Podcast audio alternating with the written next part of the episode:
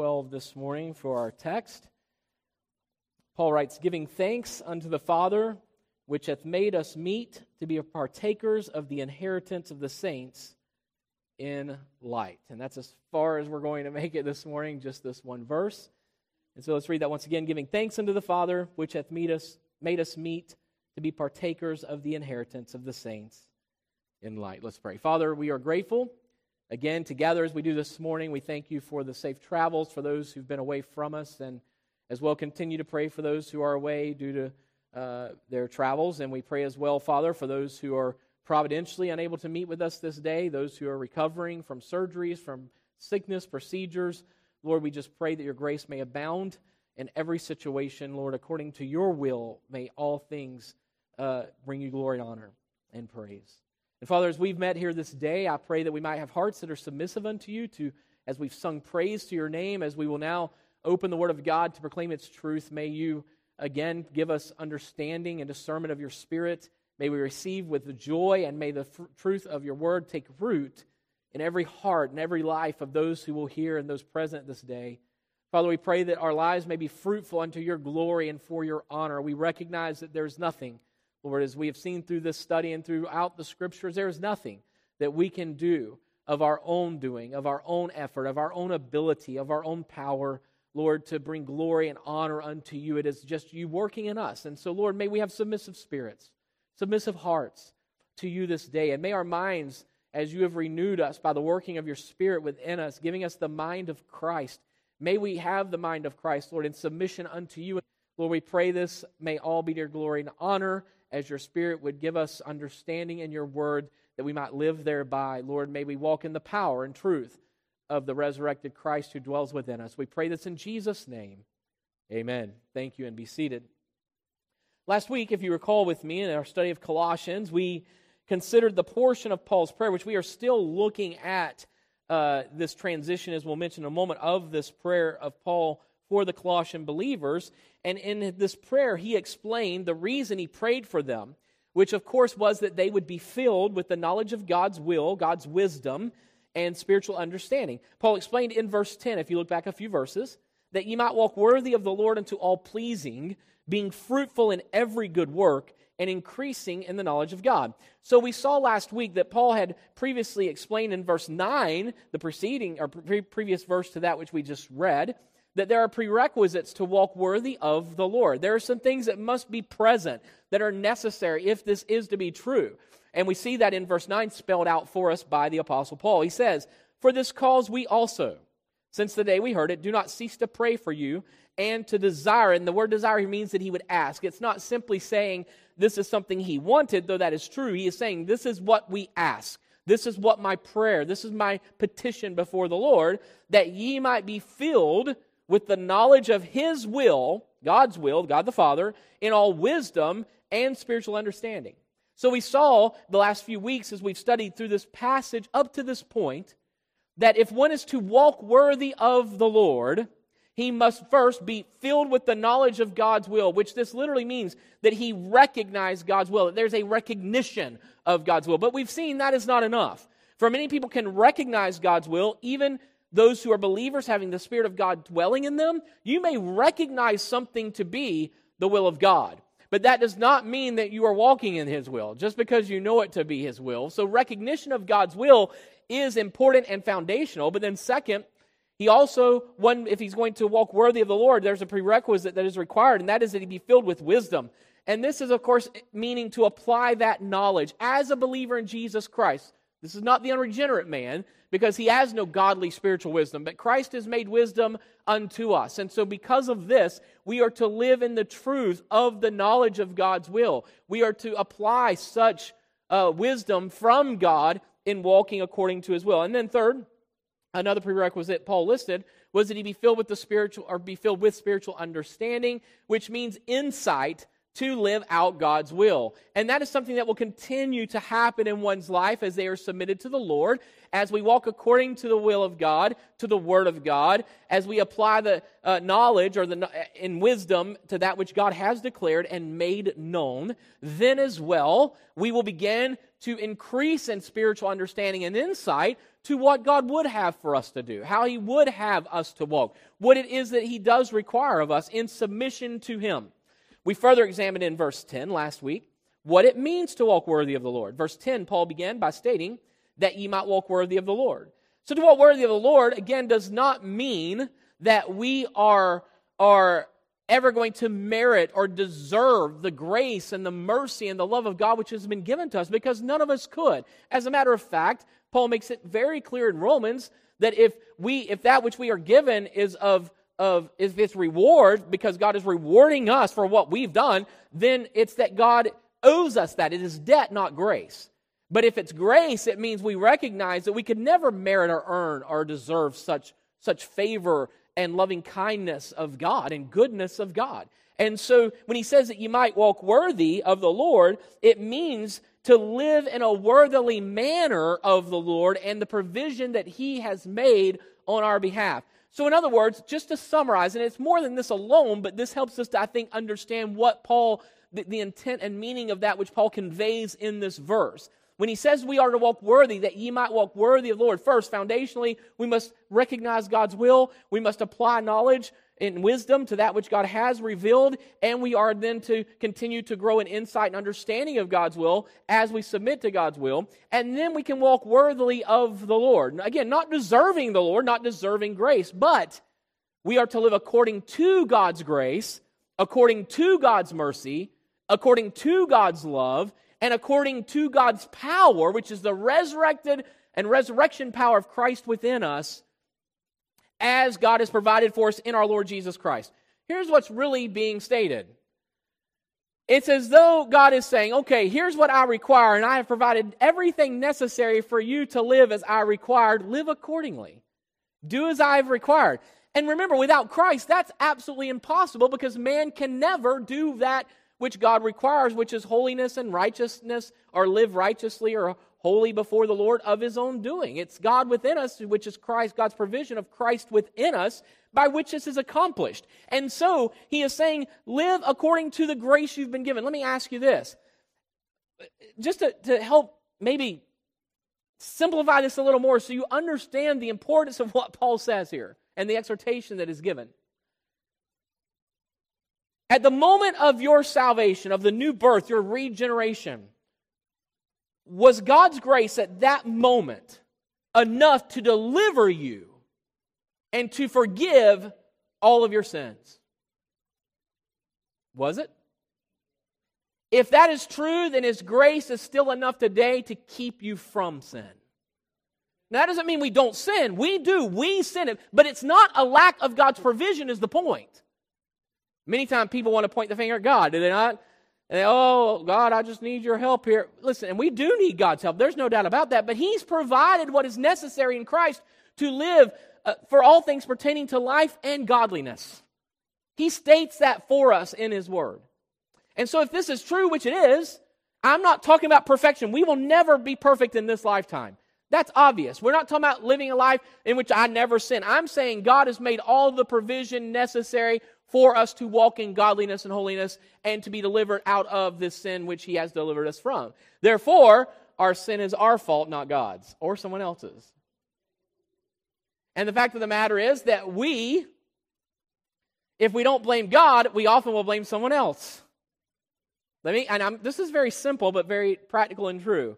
If you are married in here today, or if you've ever been married, then you can relate to this. There are times that I may respond in a certain way to something Kelly may say or do, and I will want to say, well, it's because you did this. No, it's because of me that I responded that way. It's not because of her. And just to be fair, that's true for you too, honey. You can't blame me for how you respond. So the fact of the matter is, we respond because of us. It's not the other person. Now, they may anger us or frustrate us or upset us, but we can't blame them for our responses, but we want to. Do we not? You just need to be honest. Y'all just need to be honest. We want to blame other people for our sin. We do, for what we do or don't do. And so the fact of the matter is, but God's given us all this grace, mercy, love, and the power of the resurrected Christ who dwells within us. So live accordingly. That's what Paul is saying. We considered also Paul's statement concerning the results of walking worthy of the Lord in verse 10. He goes on to say, Unto all pleasing, that you might walk worthy of the Lord, unto all pleasing, being fruitful in every good work, and increasing in the knowledge of God. Again, I mentioned last week that spiritual fruit is not something that just happens in one's life. It is by the working of the Spirit of God within us, as we rely upon the power of Christ within us, that this fruit is realized or it's, it's, it's born in our lives. In John 15, 1 through 5, Jesus declared that bearing spiritual fruit relies upon his life in us. Except a man abide in me and I in him. He, uh, if a man abide in me and I in him, he will bring forth much fruit. Remember Jesus saying that to the disciples? And in verse 5, you recall with me, he says, For without me, ye can do no thing, nothing. Galatians 5, 22 through 25, the Apostle Paul explained that bearing spiritual fruit results from submitting to the Spirit of God living within our lives. He talks about the fruit of the Spirit joy, peace, long suffering, so on and so forth. But he talks about that if we are if we are in the Spirit, then let us walk. If the Spirit is in us, then let us walk in the Spirit. In 2 Peter 1 2 through 8, Simon Peter stated that spiritual fruit requires an increased knowledge of God in our lives. So, if we're going to be fruitful and remain fruitful and continue being fruitful for the glory of God, it means that we must grow in the knowledge of the life source from which this fruit is produced, which is not you, but Christ in you.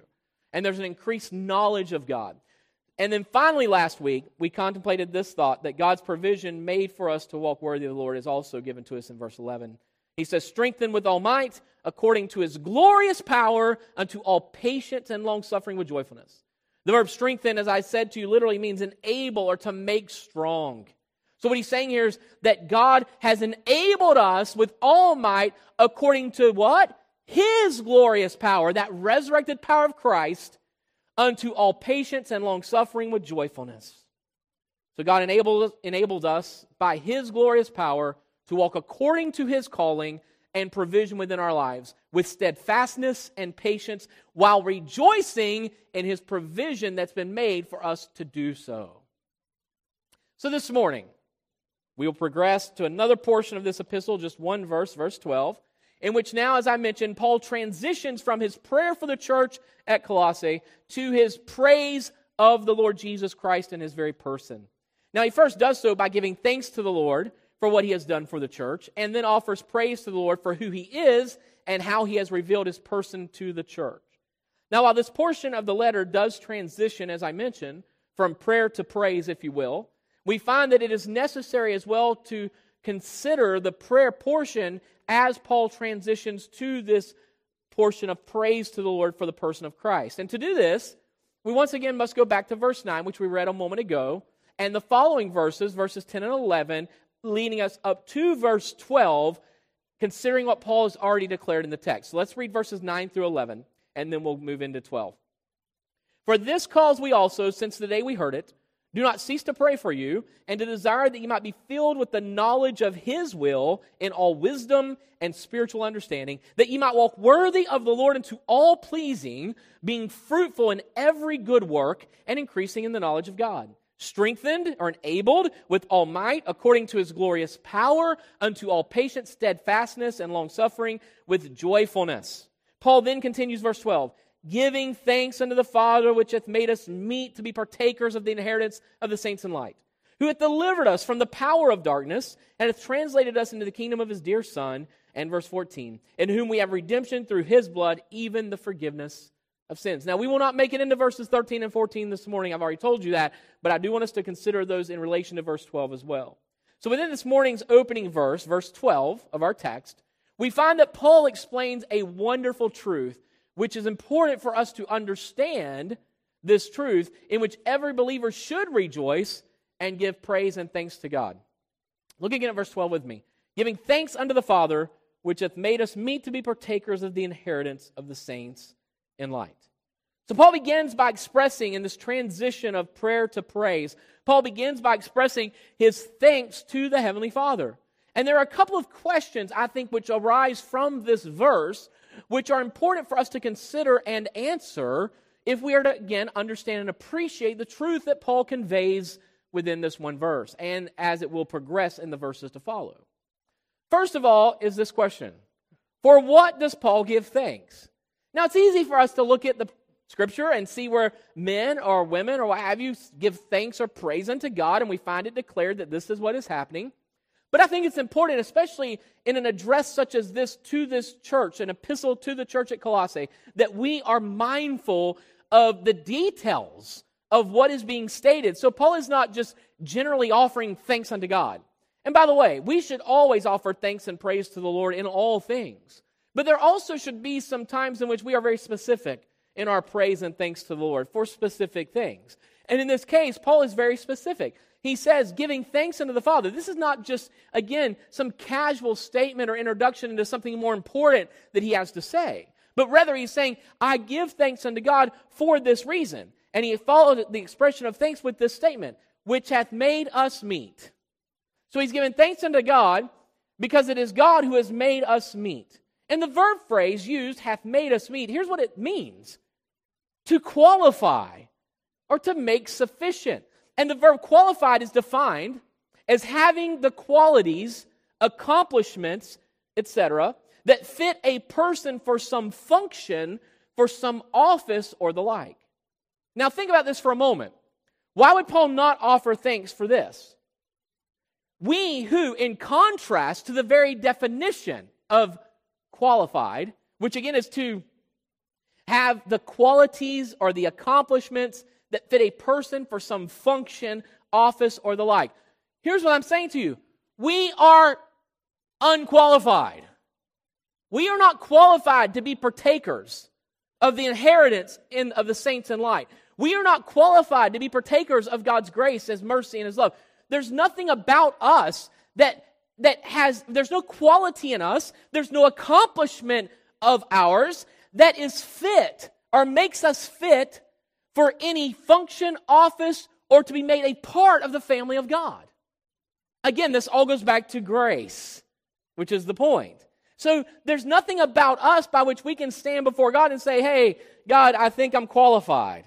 We are disqualified by Adam and unqualified within ourselves. And so we find that this very thing of being qualified, that we are in contrast, we are in contrast to the very definition of what it means to be qualified. We lack the uh, qualities, we lack the accomplishments, and we are infinitely insufficient to meet the requirements of God's holiness and God's righteous standards. This is exactly what Paul conveyed in the book of Romans when he wrote this. And we know this verse, you've quoted this verse probably hundreds of times, if more. But the verse says, For all, speaking of Jew and Gentile alike, that's the emphasis being made here, for all have sinned and come short. And the, the, the statement come short, it means to lack of the glory of God. So we all have sinned and we lack God's glory. Listen, we are made in the image of God. But never forget, we are a marred image of God because of sin. So we lack the glory of God. The glory that Adam and Eve were created in is not present in the human race apart from Jesus Christ. So we are not qualified. We lack everything that would be required. However, what's beautiful about this, and by the way, here's the bad news of the gospel we do not meet the requirements. We've not accomplished what God says must be.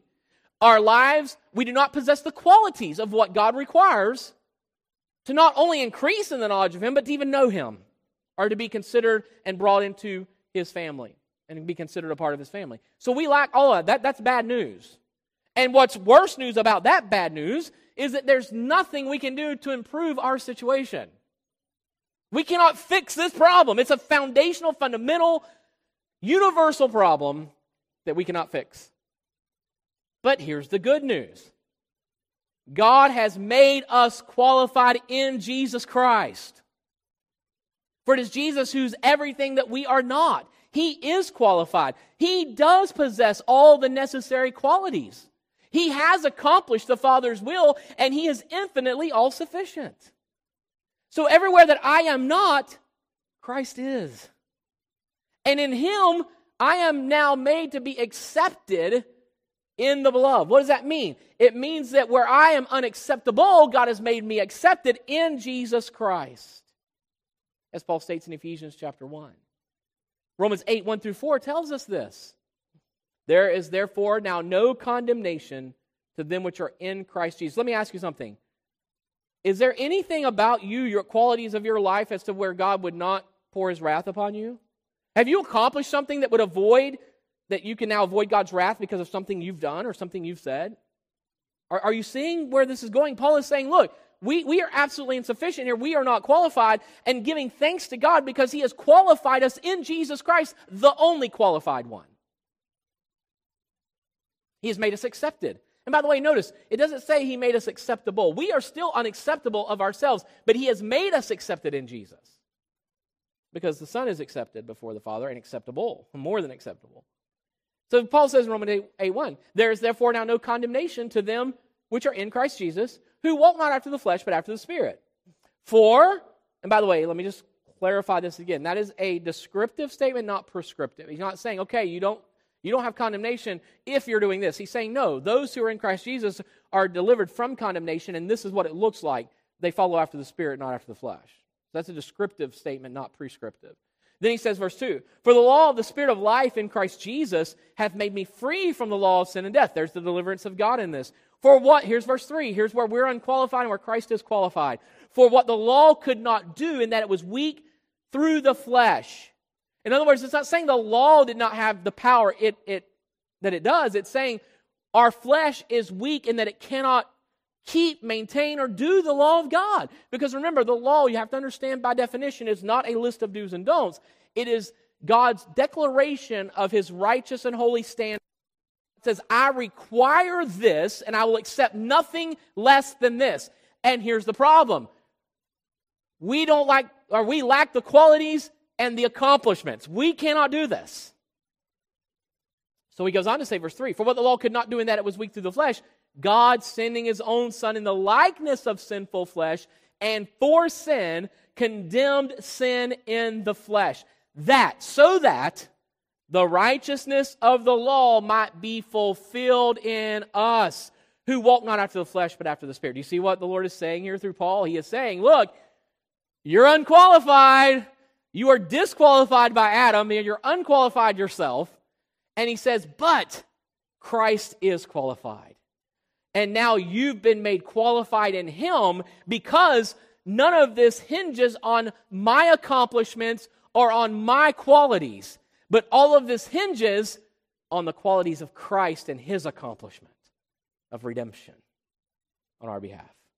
It is for this reason that Paul is expressing thanks to God, our Father, for making us qualified.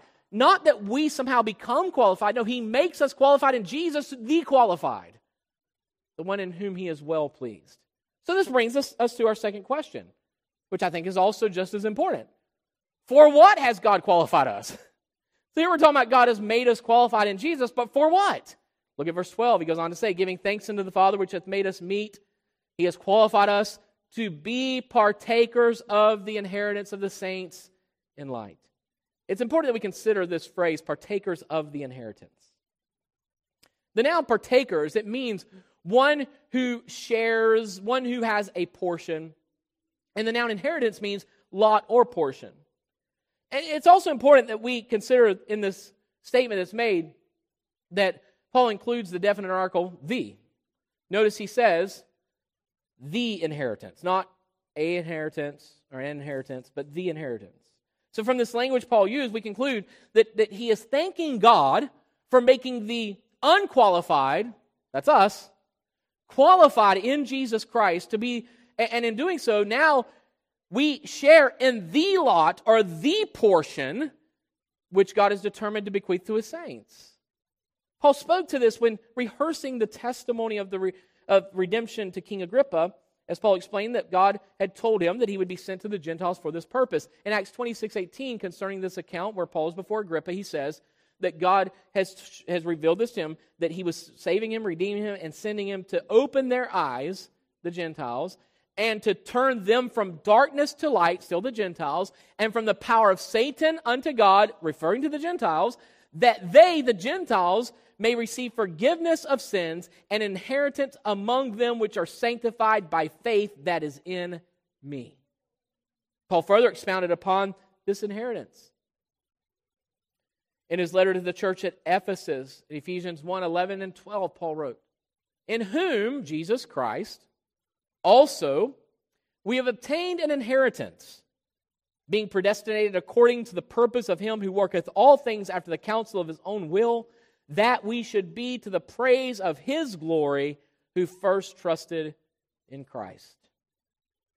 Here we find this inheritance again. In Jesus, we have this inheritance, only in Christ. In whom? In Jesus Christ. The depths of this inheritance is explained by Paul in his letter to the believers at Rome in Romans 8 15 through 18.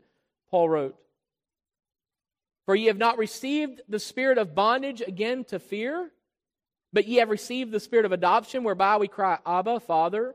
The Spirit itself beareth witness with our spirit that we are the children of God. And if children, then heirs, heirs of God, and joint heirs with Christ. If so be that we suffer with him, that we may be also glorified together. For I reckon that the sufferings of this present time are not worthy to be compared with the glory which shall be revealed in us. Notice what Paul says again in verse 17, and you've heard me speak to this before in our study through Romans and other times as well. In verse 17, he says, And if children, then heirs, heirs of God, and joint heirs with Christ. Now, again, Paul is not making a synonymous statement here. He's not saying, in a sense, it is synonymous in that if you're an heir of God, you are a joint heir of Christ. If you're a joint heir of Christ, you are an heir of God. But he's specifying the, the significance of this inheritance because he says we are made heirs, and then he explains heirs of God and joint heirs with Christ. Heirs of God. The preposition of is, is possessive. And that's often the case of what it is in, in of course, the uh, in, in Greek, of course, of it would be genitive case many most of the time, which is possessive in nature, which means it's speaking that which belongs to someone. So in that case, it would be we're heirs of God. We belong to God, and we're receiving from God that which is His that He gives to us. So it's of God that we receive this from Him. But yet you also see he uses a preposition with Christ, joint heirs with Christ, not joint heirs of Christ or of God, but joint heirs with Christ. And this carries a different uh, connotation in this regard or respect, in that Paul is saying, okay, we have received from God.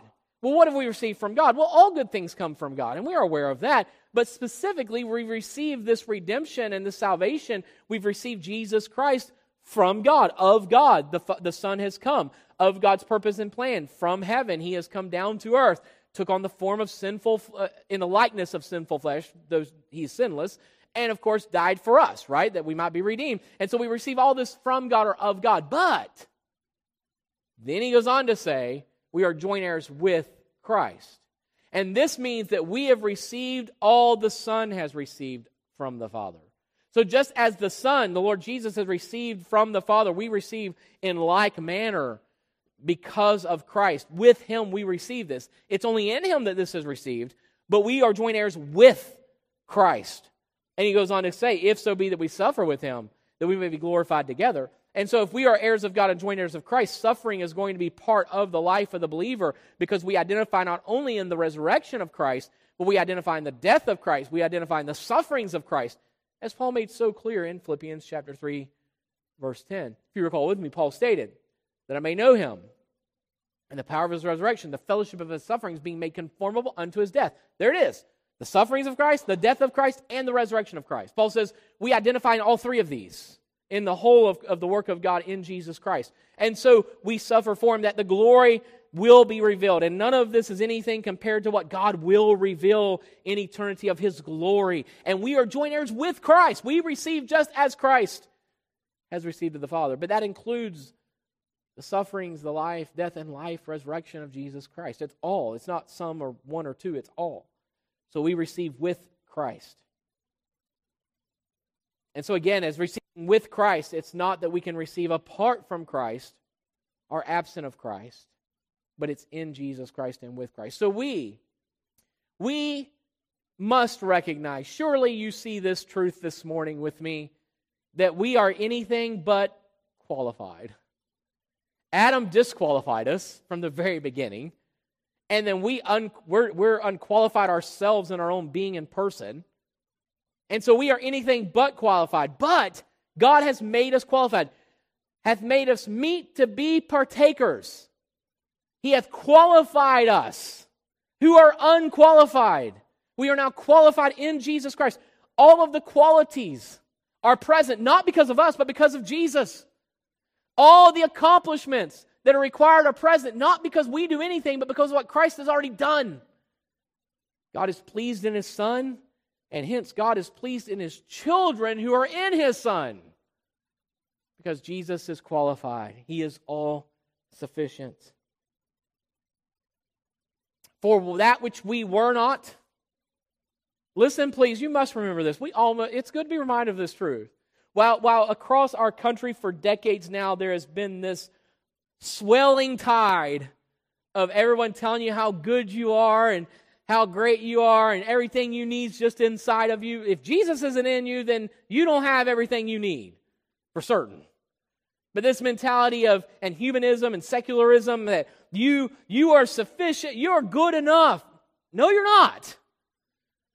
Oh, and you know, follow your heart. You better not. And oh, you know, just look deep inside. You better be scared to do that. We should look deep inside, but we don't like what we see if we're honest.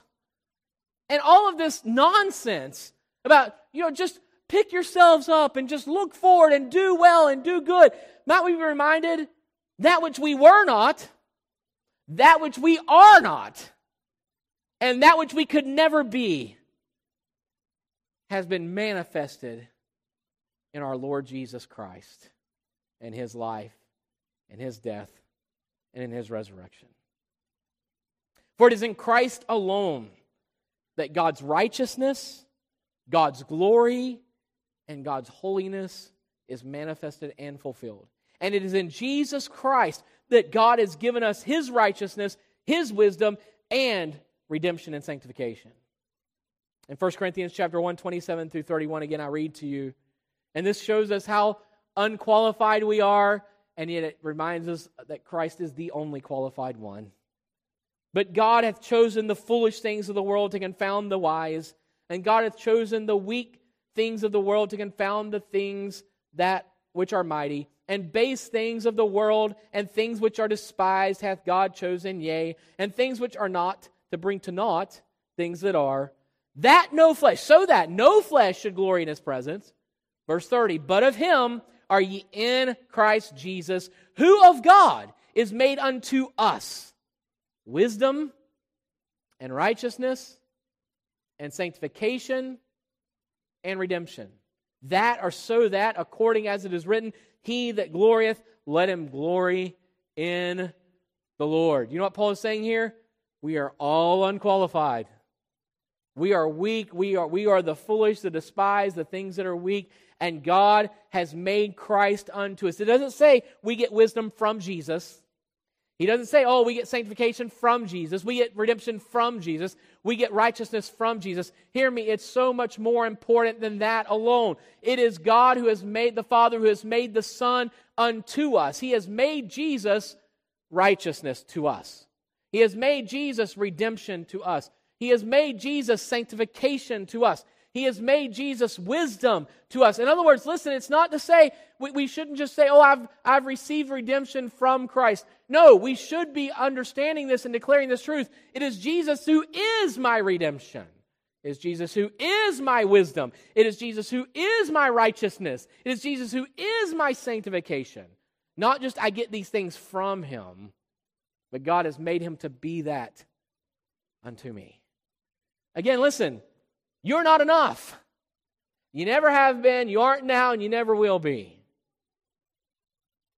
But Christ is infinitely more than enough.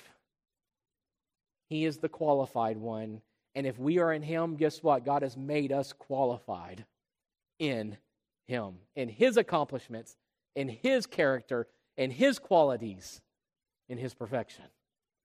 That's a great place to be.